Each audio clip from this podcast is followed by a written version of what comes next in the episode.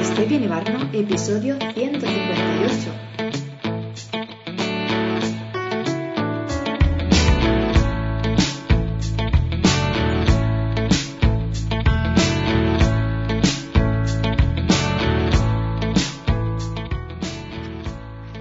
Bienvenida, bienvenido al podcast de Esteban Ibarno. Un espacio para hablar de arquitectura, productividad, identidad digital y muchísimo más.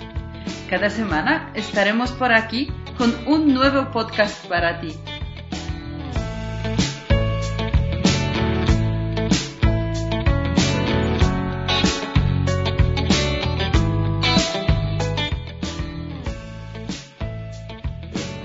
Hoy compartimos un nuevo Arquicafé. En este caso entrevistamos a Belén Martín Granizo. Belén es arquitecta y consejera de ASEMAS. Ha ganado varios premios desde su estudio de arquitectura y cuenta con una amplia experiencia en cuanto a arquitectura construida que seguro te va a parecer muy interesante. Te dejamos con la entrevista.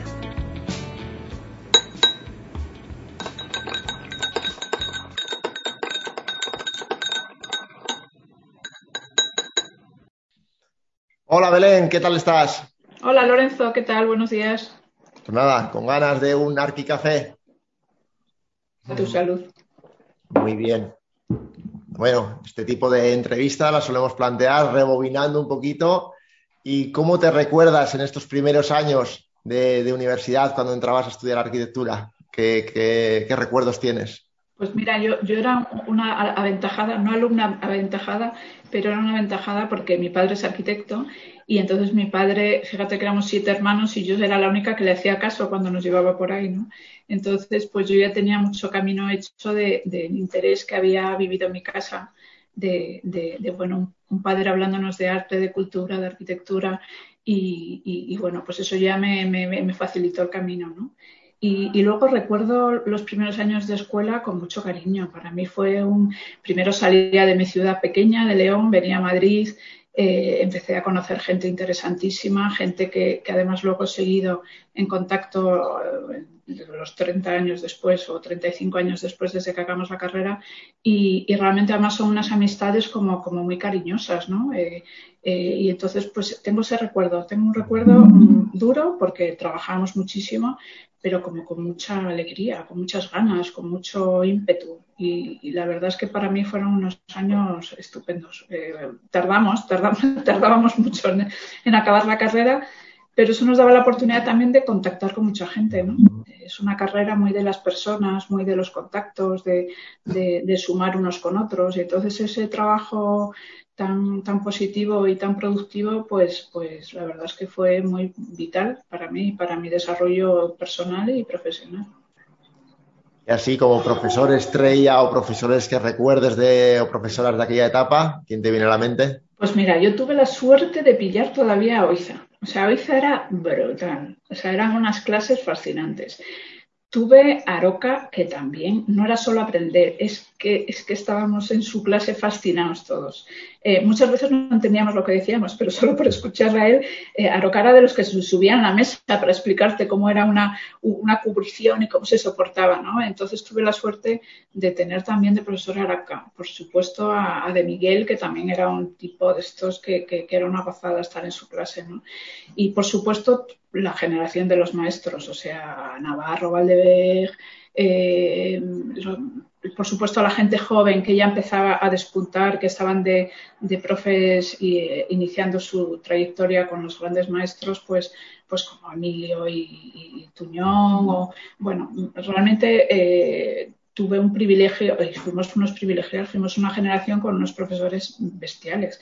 También coincidí con y tuve de profesora a, ay, ahora no me acuerdo cómo se llama. Bueno, bueno, tuve, el privilegio, gracias a Alberto Campo, que para mí ha sido el mejor profesor que he tenido y el que me ha hecho amar la arquitectura y el detalle, y se lo agradezco siempre, aparte de ser amigos, ha sido mi gran profesor. Eh, Alberto nos llevaba a los estudios de la gente que, nos podía interesar, ¿no? Y, tuve la suerte de estar en el estudio de Alejandro de la Sota, que era un ser maravilloso, o sea, era una persona excepcional y un maestro también, ¿no? Entonces, pues, pues la verdad es que fuimos muy privilegiados.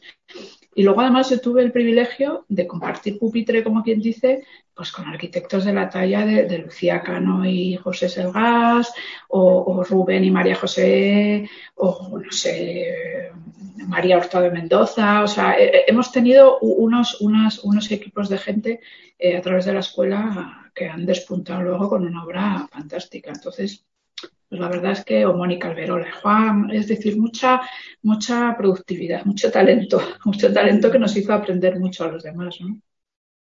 Y en comparación con estos tiempos actuales de Instagram, donde todo el mundo está ahí un poco con el dedito así, y entre esto y la situación que nos toca vivir, se ve poca arquitectura. Los, los chavales que terminan arquitectura pues muchas veces no han tenido oportunidad de, ni, de ir muchas a, mucha obra, ni a visitar mucha arquitectura. ¿Cómo ves esto en comparación a lo que vivíamos nosotros de poder tomarnos la, vida un poco más tranquila, de disfrutar de la arquitectura en vivo? ¿Cómo ves este salto? Pues mira, ahora hay, una cosa un poco tremenda que es esa obligación de estar en el top, eh, estar en la, la, pomada, ¿no? Estar de moda. Entonces, esto es un poco tremendo, porque ya te digo, nuestros maestros no estaban de moda, eran unos fabulosos arquitectos, ¿no?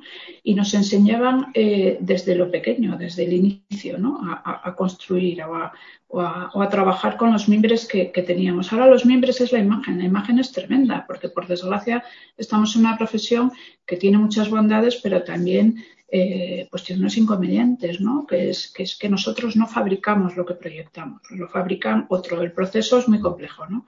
Entonces, desde lo que tú proyectas o tu idea, lo que, eh, tu idea, ideas, hasta lo que realmente se ejecuta, pues la diferencia es, abismal e intervienen un montón de actores, ¿no?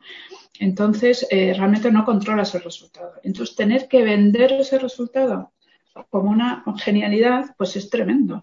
Eh, nosotros trabajábamos sin pensar en que eso iba a ser publicado. O sea, simplemente cuando teníamos que, eh, hemos hecho muchísimo concurso, nuestra actividad profesional, prácticamente toda nuestra obra entró por concurso público, pues decíamos, bueno, tenemos que hacer esto para contarlo lo mejor que podamos, para que la imagen sea lo más visual posible y con esto, pues conseguir eh, comunicar y que la gente entienda lo que estamos proyectando. ¿no? Ahora es al revés.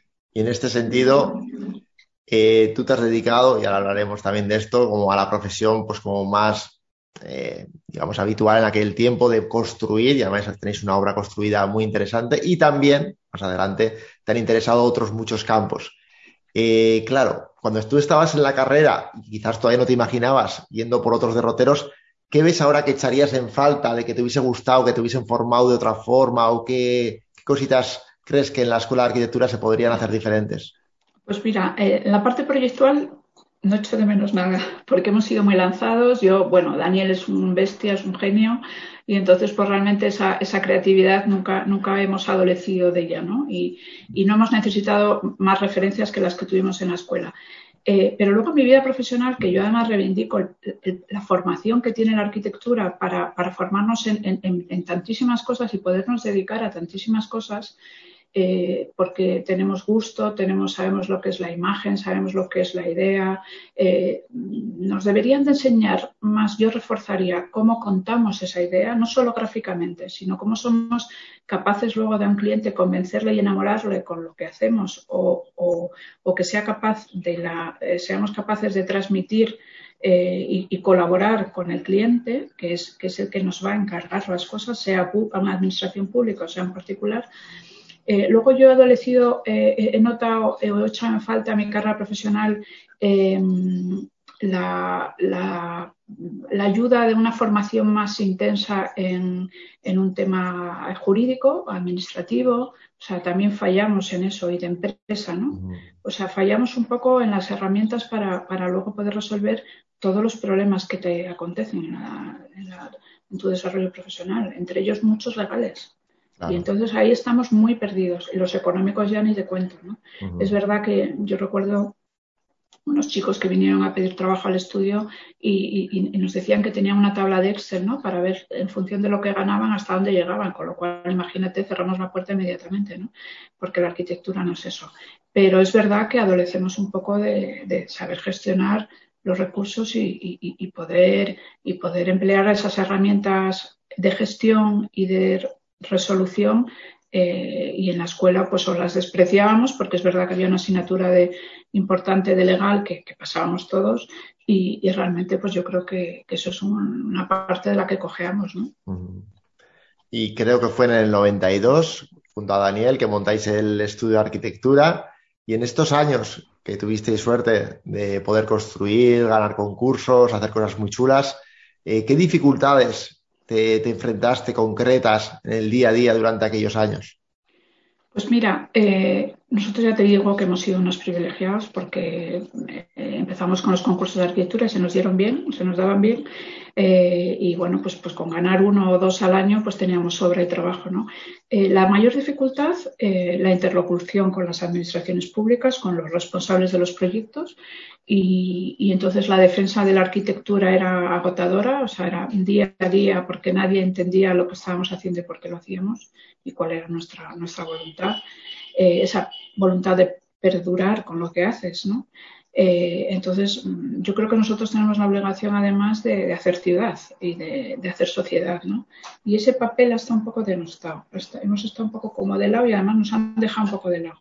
Yo creo que hay mucho organismo que nos representa, pero estamos fuera de la sociedad. Cuando se dan unos premios de arquitectura es como una cosa elitista, cuando debería ser algo que, participaran los ciudadanos. ¿no? Hay, premios de arquitectura, recuerdo que estuve jurado en, los premios de arquitectura de, Colegio de Arquitectos de Asturias, donde iban a la entrega de premios, iban los propietarios, y encantados, felices, que, era lo que se trataba, ¿no? de, de participar en esa fiesta de la arquitectura todos. Y si te fijas, somos tanto los medios como los premios son como militistas, ¿no? Son, entonces yo creo que eso también es un problema que nos desvincula de, la sociedad y que deberíamos de, de, hacernoslo mirar, ¿no? Claro. Y hablando de concursos de arquitectura, claro, mucho ha llovido desde que, desde que estabais en este pre-crisis, luego llegó la crisis, luego los concursos se volvieron un poco locura simplemente por el número de participantes que aparecían en juego. Pero bueno, más allá de todo esto, ¿cómo crees tú que los concursos de arquitectura podrían estar mejor? ¿Qué pasa con los jurados de los concursos de arquitectura? Todo un tema bastante complejo. ¿Cómo lo ves tú? Pues mira, para nosotros fue una oportunidad, porque gracias a que existían los concursos de arquitectura, los jóvenes arquitectos que no éramos nadie, pues pudimos ir haciendo trabajo sobre todo en educación y cosas muy singulares en, en, educación, ¿no? con una administración que en este caso era la Junta de Castilla y León, eh, que, fue confiando en nosotros. ¿no? También es que tienes que tener el, interlocutor que, entienda y que apueste por, hacer calidad y, por mejorar las cosas. Eh, ¿Dónde está el fallo, yo creo, eh, en la administración? O sea, en la manera de valorar un concurso. Un concurso jamás se puede valorar por las condiciones económicas. O sea, un edificio singular, un edificio que requiera un mimo o una especial dedicación o una complejidad, nunca puedes eh, valorar la oferta económica como se está valorando ahora. Se dan pequeñitos pasos, pero es que yo llevo 10, 15 años yendo a hablar de que los, los, procesos deberían de cambiar y no han cambiado nada. Hay una ley de arquitectura que supuestamente mejora los, los, eh, concursos la concurrencia con eh, jurados de calidad. Y tampoco se trata de eso. Se trata simplemente de que se valore el trabajo, de que la gente que, eh, que tiene potestad para decidir tenga formación, porque muchas veces nos hemos encontrado a arquitectos municipales que, bueno, sabían menos que para empezar la escuela y entonces pues, pues realmente es un, es, un, convenio de cosas. Sí es cierto que los, nuestros representantes, que son colegios de, de arquitectos y el Consejo, debería de, de verdad defender que esto no se valore con oferta económica. Puede ser una cosa simbólica, pero no algo determinante. Entonces, en los últimos años se han valorado ofertas económicas absolutamente disparatadas, donde la gente no podía casi ni salir del estudio. Entonces, realmente, pues ha sido un fracaso. Es un sistema que empezó bien, hace de verdad, cuando empezamos nosotros hace 20, 25 años, funcionaba fenomenal, tú presentabas tu propuesta, tu, tu oferta de plazos y, poco más, ¿no? Y ahora se ha convertido es que se nos subasta a tortas y a muerte y luego encima cuando hacemos algo singular resulta que tenemos que traer arquitectos de fuera, que me parece estupendo, pero los, los locales son fantásticos en España, como para tener que traer a nadie de fuera, ¿no? Pues sí. Y respecto al tema de colegios de arquitectos que has nombrado, ¿no? ¿Qué se te ocurre así como a grandes rasgos que podrían hacer y que no están haciendo en general los colegios de arquitectos? Pues mira, los colegios de arquitectos deberían hacer, tendrían para mi gusto una función vital que es la conexión con la sociedad, o sea, con la gente, con, el cliente, eh, el, intentar eh, que, lleguemos, dar más difusión a lo que se hace, o sea, estar en los medios, estar que cuando hay un premio se haga una difusión seria, no, no solo entre nosotros, o sea, que, que, bueno, pues, pues todo ese día a día que no se hace o se hace de manera muy, muy pequeña, pues hay, hay, hay, colegios de arquitectos que sí hacen una tarea como más recurrente, que, que, tienen unos acuerdos con, las con, los, con los medios eh, y entonces recurrentemente, pues, pues, pues, como sea, estoy pensando en el país o, o, incluso medios locales como es el Diario de Zamora o, o, el Diario de Burgos, que hacen reportajes recurrentes de, sobre arquitectos. En Asturias se hacen también eh, reportajes sobre arquitectos y su obra. Bueno, pues que se pudieran Mm, acercarse un poco más a la ciudad, que en el fondo es el que nos va a encargar cosas, el que nos va a pagar y el que, y el que al que tenemos que convencer, ¿no? Eh, también es verdad que en España ha habido, y hay que decirlo, arquitectos muy malos y se ha hecho muy mala arquitectura, que no se puede ni llamar arquitectura, de muy mala construcción. Entonces eso también ha pervertido un poco el sistema, ¿no? Y, yo creo que tenemos que intentar que el arquitecto sea una figura de referencia, como lo es un abogado, es un médico, ¿no? sobre todo porque nuestra impronta es, es brutal, es por muchos años y luego, pues ahora con la pandemia que la gente se ha dado cuenta de lo importante que es las medidas bioclimáticas y resulta que, que, nadie, hablamos mucho de edificios de consumo nulo y, y de cosas sofisticadas y resulta que no, los arquitectos no estamos aplicando medidas bioclimáticas básicas en, en, España, ¿no? Entonces, bueno, creo que hay que mucha tarea por hacer, pero mucha mucha, mucha. Y, veo yo que los colegios al final, los consejos es una batalla un poco política, ¿no? Quítate tú que vengo. bueno, hemos hablado de colegios, hemos hablado de la universidad, hemos hablado de los propios proyectos de arquitectura, pero otro tema que sabemos que te interesa mucho es cómo es la relación entre el estudio de arquitectura y el propio cliente. ¿Cómo crees que esto funciona normalmente? ¿Cómo crees que podría funcionar? ¿En qué, ¿Hasta qué punto los arquitectos nos comunicamos bien o no con los clientes? Pues mira, hay que saber, nosotros no lo hemos hecho bien, muchas veces nos hemos equivocado, hemos dado mucho más de lo que nos pedían.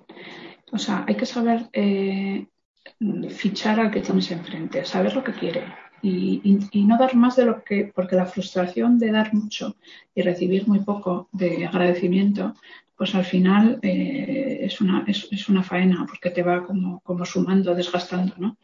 Pero, pero es verdad que, saber decir hasta aquí, voy, voy a definir esto, sobre todo voy a definir el contenedor, esto tiene que funcionar muy bien y, y, bueno, voy a intentar contárselo, sobre todo detectar al que tienes enfrente. No aprendemos, nosotros llevamos muchos años de profesión y nos seguimos equivocando. Ahora estamos haciendo un proyecto precioso que es el Museo de Escultura al Aire Libre de Alcalá de Henares y, por primera vez en nuestra carrera profesional, que hemos estado con muchísimas administraciones, hemos encontrado una administración donde todos los funcionarios de todas las concejalías afectadas, que son cuatro o cinco, están encantados. O sea, están encantados con lo que hemos hecho, encantados con el proyecto. Eh, entonces dices, jo, qué, qué, gozada. ¿Cómo, ¿Cómo, es posible que, en veintitantos a treinta años no haya encontrado a gente tan, tan, con tanta ilusión?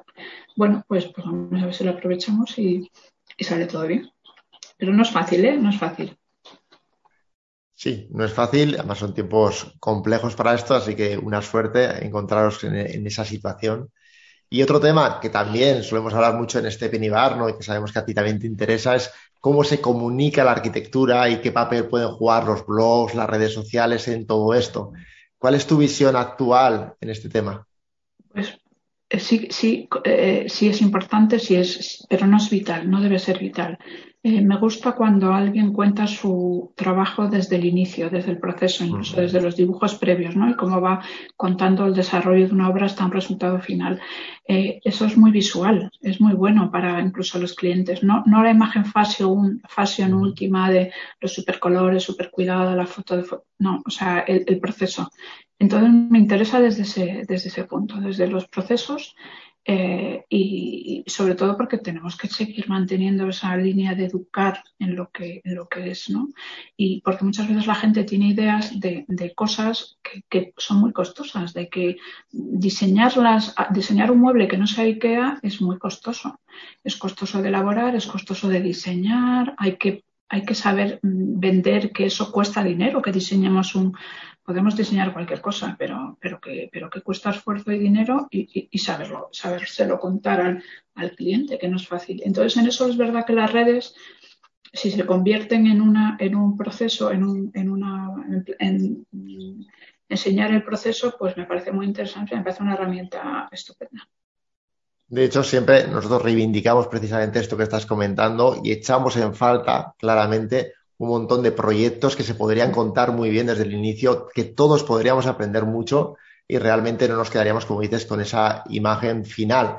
Y en este proceso de obra, construir no es tan fácil como parece y construir bien mucho menos y construir con seguridad todavía menos. Entonces, claro, los arquitectos y arquitectas estamos un poco también a veces vendidos en la obra de que asumimos demasiada responsabilidad, de que pasan muchas cosas todo este proceso de la propia obra, que sabemos que además eh, con tu vinculación con ASEMAS estás muy puesta en esto, ¿qué nos podrías contar? Mira, una, una de, las, de las cosas que, que, se podrían, que se podrían difundir más, que son los vídeos como, como algunas series que ha hecho Arquia del, del arquitecto y su obra, donde se pudiera ver ese proceso.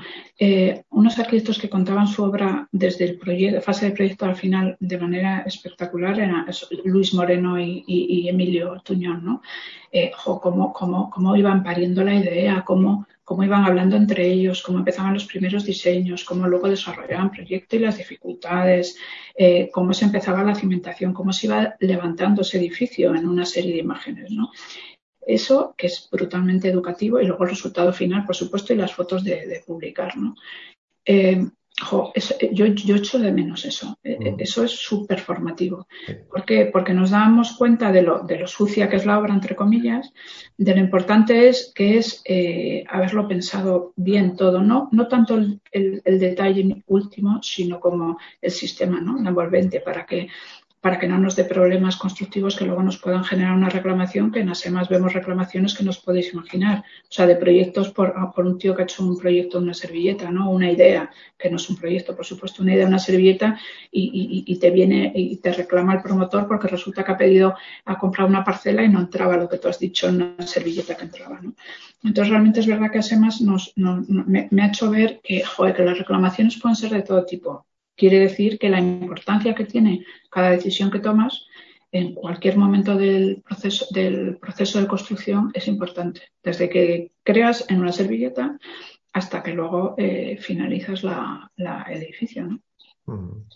Entonces es importante tener todo eso en cuenta y eso no lo enseñamos, no lo enseñamos en las escuelas, no sé si lo enseñamos en las redes, es decir, que deberíamos devolver un poco a que esto es un proceso muy complejo, muy, muy estupendo, porque además es verdad que los arquitectos nos podemos dedicar a, muchísimas cosas, pero, pero joder, que hay que tomárselo en serio. No, no, no solo lloriquear, a veces es que también lloriqueamos un poco demasiado y, y, y, no nos formamos lo suficiente. O sea, yo he visto a mucha gente lloriqueando que le pagaban dos, solo 2.000 euros y resulta que es que igual se tenía que ganar mil, ¿no? Porque no estaba formado. Entonces, eh, antes trabajábamos a la vez que estábamos en la escuela, estábamos en un estudio ayudando, encantados. Eh, yo estuve en un estudio seis años que de verdad pensé que mi padre pagaba por detrás al, responsable, ¿no? Para que me formara, porque para mí fue vital. Y ahora pues entras en un estudio y no entras a formarte, entras como a cobrar, entonces a ganar dinero. Yo qué sé, hay que buscar un equilibrio, ¿no? Pero pero joder, que hay que currar muchísimo y, formarse muchísimo y creo que no lo, no lo hacemos suficientemente. Y en este caso, como vemos, por un lado te interesa muchísimo la arquitectura en sí mismo, por otro estás muy atenta a todo lo que se produce en la periferia de la arquitectura, tú misma estás ahora con ASEMAS. Eh, ¿De dónde te vienen estas ganas de ir más allá de la propia aparente arquitectura y llegar a ser arquitecta en otros campos? Bueno, pues porque, porque mira, creo que, que, que tenemos una obligación con la sociedad. Eh, y a mí en el 2011 me propuso una persona eh, presentarme a, en su equipo a, la Concejalía de, de, Urbanismo y Medio Ambiente del Ayuntamiento de León. Me lo pensé mucho, pero dije, ¿y por qué no? Pues, pues claro que se pueden hacer cosas, ¿no? Y, y efectivamente, yo soy absolutamente técnica y burócrata, no soy, no soy nada política, ¿no? Pero bueno, pues claro que se pueden hacer cosas, poner y, y, tenemos que dar el paso. Es decir, es que no es fácil meterte en política, meterte en un ayuntamiento que recibes por todos los lados, uh-huh. críticas por todos los lados, eh, te generas muchos, muchos enemigos porque no da hacer favores a nadie, algunos incluso medios de comunicación que pumba, pumba la cogen contigo y, te machacan, pero, pero ojo, son pasos adelante que tenemos que dar tanto en, política como en administración, pues lo mismo, ¿no? Eh, eh, pues un responsable de servicio curra, gana más, ¿vale? Pero curra el triple que, un currito, ¿no? Entonces, ojo, tenemos que, dar ese, ese paso que, lleva pues, pues, bueno, un esfuerzo extra, pero es nuestra obligación. ¿Por qué? Porque tenemos una formación en muchos que somos de verdad capaces de hacer mil cosas, o sea, muchísimas cosas por la formación que tenemos. Bueno, son ganas, eh, es tener ganas e ilusión. Yo siempre la he tenido. De hecho, claro, este tema de la política es muy interesante, ¿no? Porque por, muy formados que estemos los arquitectos, por muy buena arquitectura que haya en España, ¿no? Si luego los dirigentes políticos no hay una cierta conciencia de lo que se va a contratar o lo que se puede pedir, pues claro, estamos ahí un poco maniatados, ¿no? Pero, pero es que no es fácil, Lorenzo. Fíjate que nosotros éramos 15 concejales, ninguno tenía nada que ver con arquitectura excepto yo, ¿no? Y yo les contaba, no, si hacemos esta remodelación hay que hacer un concurso público. Y todos, ¿qué? ¿Pero qué dices? Pero no sabéis decir, la gente de aquí, pues no, hay que hacer un concurso público. Tú, tú no sabes lo que me costaba convencer a los míos.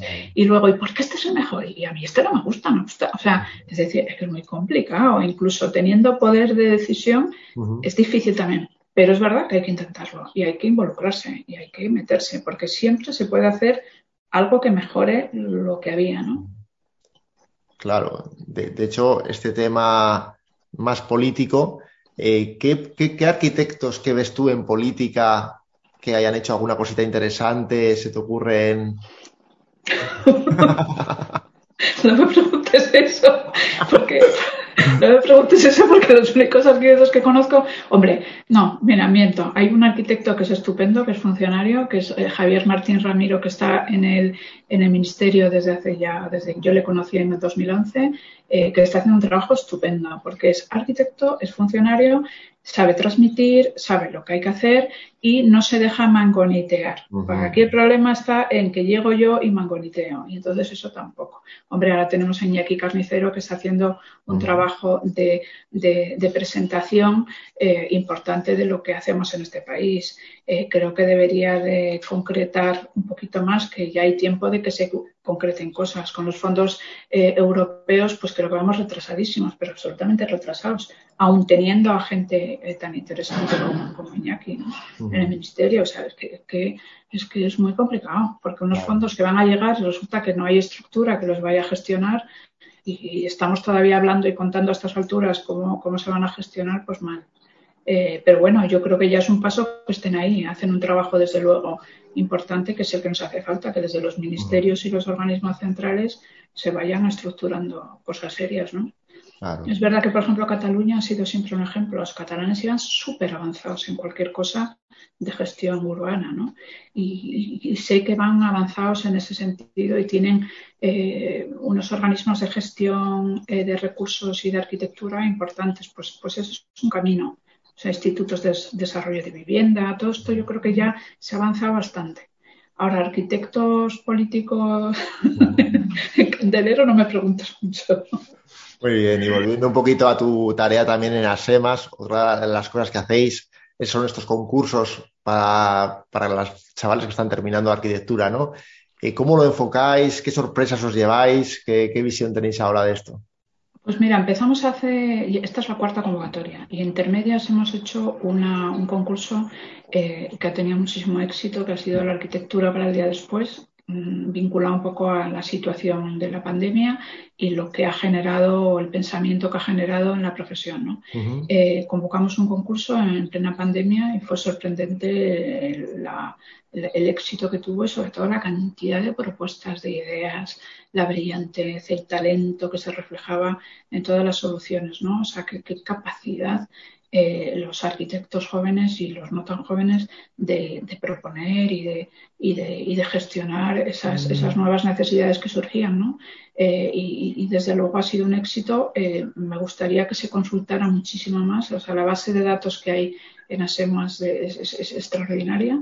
Eh, hubo proyectos absolutamente bestiales y con un desarrollo extraordinario de las ideas y de las nuevas propuestas. Y, entonces para, nosotros ha sido, primero como, como empresa responsable y que vela desde hace muchos años por, los, por, la seguridad de, nuestros arquitectos en, el país y, por toda la experiencia que tenemos, pues intentar difundir entre los jóvenes que se puede proyectar y se puede ser, tener mm, eh, ideas fantásticas, pero siempre desde una estructura ordenada o una estructura eh, que, te garantice o que te proteja a largo plazo. Y en ese sentido, yo soy una privilegiada de que llevo desde el principio en, en, el área de comunicación y que, y que, pueda estar viendo tanto talento, porque, porque de verdad es extraordinario. O sea, cada, cada convocatoria, que son bianuales, eh, son 300, 350 eh, proyectos eh, increíbles de todas las escuelas de arquitectura de España, con lo cual también te da una visión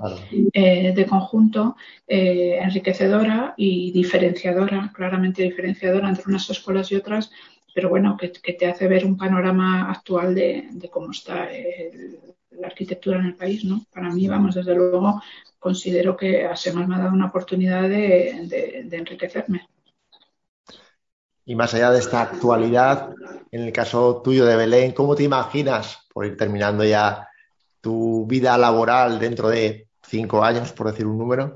Pues yo espero seguir igual, con proyectos que me ilusionen, pues como este pequeñito que te cuento. Además es que somos capaces de hacer cosas muy diversas. Ahora mismo estamos con un punto limpio en, en un ayuntamiento pequeño de la Comunidad de Madrid eh, que está dando mucha lata porque al final la parte de ingeniería pues es que siempre es absolutamente capante del proyecto de arquitectura. Eh, pues he hecho una central de calor de biomasa en, en León, es decir, hacemos cosas como, como, como, muy diversas, pero somos capaces de hacerlas con ilusión. Entonces yo eh, pretendo seguir igual, mm, sin perder un poco la ilusión por, por seguir no hay, no hay proyecto pequeño, o sea, no hay proyecto pequeño, hay, hay, hay cliente bueno. Si le hay, eh, ningún proyecto es pequeño. Entonces, eh, es verdad que cualquier cliente que tenga ganas de hacer, pues nos va a dar una oportunidad. Y, yo espero seguir así. Me veo, yo me veo muy joven todavía, con muchas ganas. Perfecto, Belén. Pues muchísimas gracias por tu tiempo. Ha sido un placer tenerte con nosotros. Para lo que necesites, por aquí estamos. Gracias a vosotros, Lorenzo, que hacéis un trabajo estupendo y que sigáis difundiendo un poco lo que es la arquitectura en este país y defendiéndola. Pues sí, lo intentaremos desde nuestro, desde nuestro blog de este Pinibarno, intentaremos siempre estar comunicando arquitectura, seguiremos haciendo entrevistas tan bonitas como estas. Así que si estás viendo esta entrevista y no estás suscrito a nuestro canal de YouTube, ya estás tardando. Cualquier duda o sugerencia será contestada en nuestros comentarios. Y por aquí arriba encontrarás una lista de reproducción de todos nuestros arquicafés. Un abrazo. Chao, chao. Gracias, Lorenzo.